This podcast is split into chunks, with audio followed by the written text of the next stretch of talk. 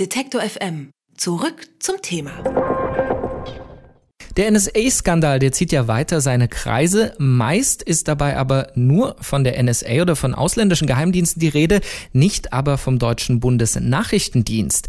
Der soll aber laut Spiegel Online seit 2007 auch Daten an Amerika weitergeben und auch andere Länder und andere Regierungschefs möglicherweise bespitzelt haben. Was treibt also unser Bundesnachrichtendienst und wen bespitzelt Deutschland? Darüber spreche ich mit Erich Schmidt-Ehnbohm. Er ist Leiter des Forschungsinstituts für Friedenspolitik in Weilheim und wir sprechen jetzt über die BND und ihre Aufgabe im Ausland. Und ich sage erstmal schönen guten Tag, Herr Schmidt-Ehnbohm. Guten Abend. Ja, wenn wir die ganze Zeit über Geheimdienste sprechen und die böse NSA, die hier spitzelt, möglicherweise auch im eigenen Land und vor allem die Kanzlerin, ähm, dann sind die Amerikaner mal etwas konsterniert, vor allem weil es aufgeflogen ist. Aber auch sagen sie ja, wir spitzeln ja genauso. Wie ist es denn? Wir spitzeln keineswegs genauso. Natürlich betreibt der Bundesnachrichtendienst Auslandsaufklärungen, bekommt die Vorgaben dazu aus den Kanzleramt, aus verschiedenen Ministerien, aber sein Aufgabenspektrum ist wesentlich schmaler und eingeschränkter, schon wegen des Umfangs der Behörde im Vergleich zu diesen gigantischen amerikanischen und britischen Nachrichtendiensten. Seine Kernaufgabe besteht in der Bekämpfung des internationalen Terrorismus. Dazu kommt die Absicherung von Auslandsoperationen der Bundeswehr, zum Beispiel Afghanistan, dann die Berichterstattung aus Krisengebieten, derzeit vor allem Syrien, aber auch die Bekämpfung von Proliferation, also äh, der Verbreitung von Massenvernichtungsmitteln und der organisierten Kriminalität. Ähm, er betreibt natürlich auch politische und wirtschaftliche Spionage. Das heißt, er schreibt Berichte über die wirtschaftliche Situation Großbritanniens, über die Energiepolitik äh, der Russischen Föderation, über die Entwicklung der amerikanischen Außenpolitik. Aber dazu stützt er sich in erster Linie auf offenes Material, in zweiter Linie auf Partnerdienstinformationen und ähm, man kann nahezu ausschließen, dass er mit seinen funkelektronischen Aufklärungsmitteln in die Netze, Computer oder E-Mail-Verkehre befreundeter Regierungen einsteigt. Heißt das, er macht das nicht, weil er nicht kann, weil er technisch und finanziell nicht so ausgestattet ist oder weil, er, weil es politisch nicht gewollt ist? Es ist politisch nicht gewollt. Es gibt keine diesbezüglichen politischen Vorgaben. Technisch äh, geht er ja in 20 Prozent aller Meldeverkehre, die durch die Bundesrepublik Deutschland laufen. Wenn man die entsprechenden Suchbegriffe wählen würde, könnte man auch die Kommunikation zum Beispiel amerikanischer Unternehmen äh, ins Auge fassen. Aber der Bundesnachrichtendienst unterliegt einer so strammen parlamentarischen Kontrolle, dass die Suchbegriffe, mit denen er die internationale Telekommunikation durchforstet, von der G10-Kommission des Deutschen Bundestages abgesegnet werden müssen. Aber er hat möglicherweise, das soll ja schon im Sommer aufgeflogen sein, äh, deutsche Bürger bespitzelt haben, ohne dass das Parlament davon wusste. Kann es also trotzdem sein, dass der BND auch ohne parlamentarische Kontrolle spitzelt?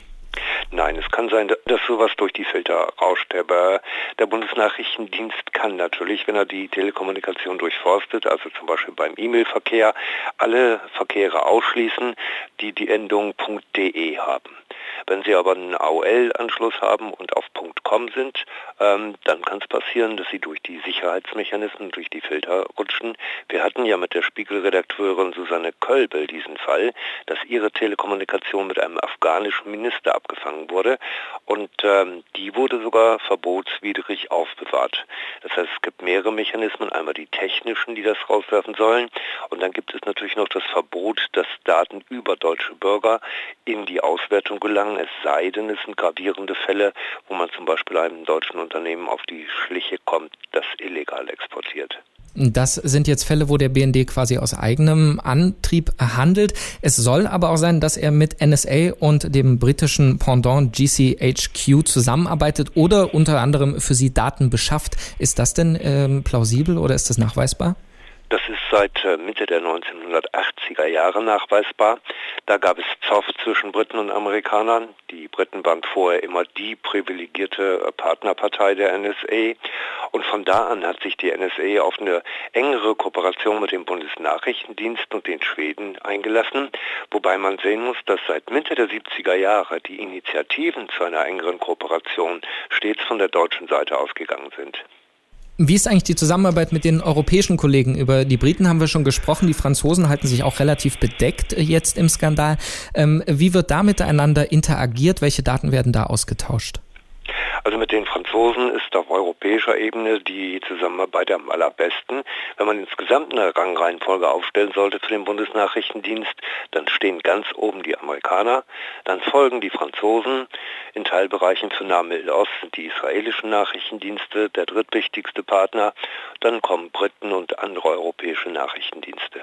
Wie ist das mit äh, Spitzelei in Ländern, die nicht, ich sag mal, alliiert sind mit den Amerikanern? Also Wirtschaftsspionage aus China nach Deutschland wird immer wieder angesprochen. Gibt es die auch andersrum?